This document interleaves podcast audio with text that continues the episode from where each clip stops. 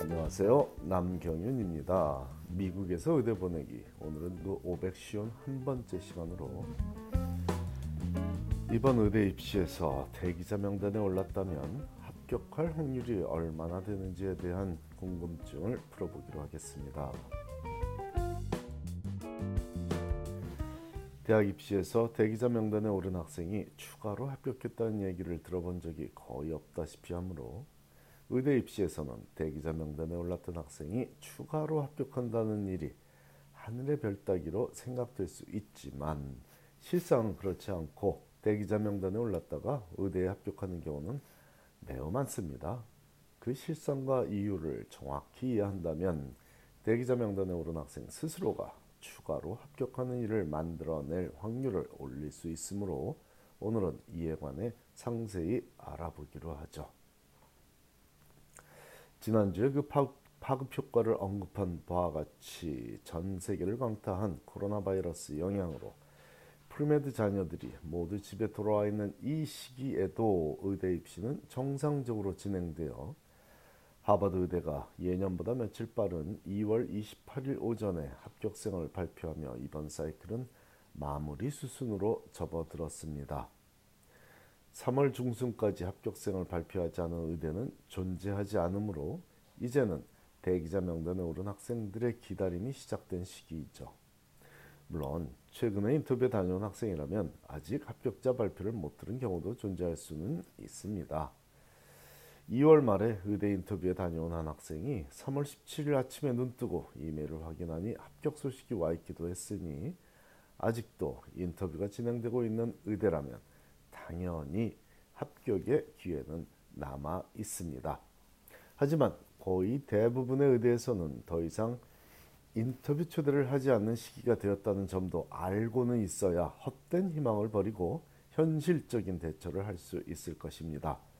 그러므로 아직 아무 의대에서도 인터뷰 초대를 받지 못한 학생이라면 올여름에 의대에 진학할 기회는 없다고 보는 것이 맞고 이미 합격 소식을 들은 학생이거나 대기자 명단에 오른 학생들 중 일부만이 올여름에 의대에 진학할 수 있으니 만일 아직도 인터뷰 초대를 못 받은 학생이라면 다음 단계를 밟아야만 할 것이고 그 다음 단 과정은 자신의 단점을 파악하여 보완하고 장점을 두각시키는 과정인데 예년과 달리 지금은 봉사하던 병원에서도 나오지 말라고 하는 시기이고 병원 내에 있는 연구실도 폐쇄하는 분위기다 보니 어떻게 다음 사이클을 대비하는 재수 준비를 할지 막막한 시기 맞습니다.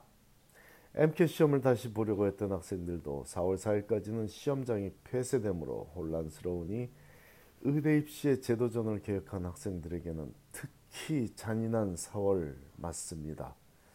그렇다고 포기하라는 의미는 절대로 아닙니다.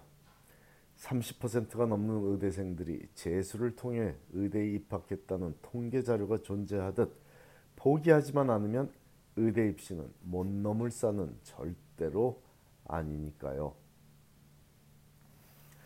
의대에 합격한 학생이라면 대부분 여러 의대에 합격했을 것입니다. 제가 지도한 학생들의 경우 올해도 하버드 의대를 포함한 평균적으로 약 다섯 곳 이상의 의대에 합격하여 그 중에 진학할 학교를 선택하는 행복한 고민들을 하고 있습니다. 감사한 일이지만 그들에게는 신중한 문제이므로 지역적 특성, 재정적 상황, 레지던 매칭에 관한 자료 그리고 실제 해당 의대에 재학 중인 선배들에게 듣는 조언과 부모님들의 희망사항까지 모두 감안하여 4월 30일까지 단 한 곳에 진학한 학교를 제외하고는 모두 진학 포기 의사를 전해야만 합니다. 이때 해당 학생이 대기자 명단에 오른 의대까지 포기할 필요는 없으므로 일반적으로 대기자 명단에 오른 의대에서 연락이 오기를 계속 기다리게 됩니다. 4월 30일 이후에도요. 예를 들어 A라는 학생이 2월 28일에 하버드 의대로부터 합격 통보를 받았는데 이 학생은 존스홉킨스, 스탠포드, 컬럼비아, 유펜, 예일 그리고 NYU 의대에 이미 합격한 상황이었으나 하버드 의대에 진학하기로 최종 결정을 했으므로 4월 30일이 되면 위에 6곳의 의대에는 각각 한 자리씩 총 6자리가 남게 됩니다. B 학생은 4월 30일에 조지타운 의대에 진학하겠다고 마음을 정하고 메릴랜드 주립 의대에는 진학하지 않겠다고 통보를 했고 본인이 대기자 명단에 올라 있는 존스 홉킨스 의대에게서 기쁜 소식이 오기를 기다리고 있었는데 5월 1일에 존스 홉킨스 의대로부터 합격 통보가 왔으므로 홉킨스 의대에 5월 1일에 바로 진학하겠다는 통보를 하며 조지타운 의대에는 진학을 포기하겠다는 withdrawal notice를 보냈습니다. 그렇다면 B 학생이 포기한 자리는 조지타운 의대 하나 그리고 메릴랜드 의대 하나를 합쳐 두 자리가 발생한 것이죠. A 학생의 결정에 벌써 8자리가 새로이 빈자리가 나왔습니다. B 학생의 두 자리까지 포함해서요. 그렇다면 C 학생은 사우스캐롤라이나 의대에 진학하려 4월 30일 최종 결정을 하며 그 외에 합격한 다섯 곳의 의대에 진학 포기를 알렸는데 대기자 명단에 올라있던 조지타운 의대로부터 5월 5일에 추가 합격 소식이 왔으므로 신중하게 고민한 끝에 5월 12일에 사우스캐롤라이나 의대를 버리고 조지타운 의대에 진학하겠다고 결정하고 통보했습니다. 자, D라는 학생 5월 중순까지 사우스캐롤라이나 의대의 대기자 명단에만 올랐고 아무 곳에서도 합격하지 못한 상황이었는데 5월 15일에 사우스캐롤라이나 의대에 합격했다는 소식을 듣고 감사하며 그곳에 진학하기로 했습니다.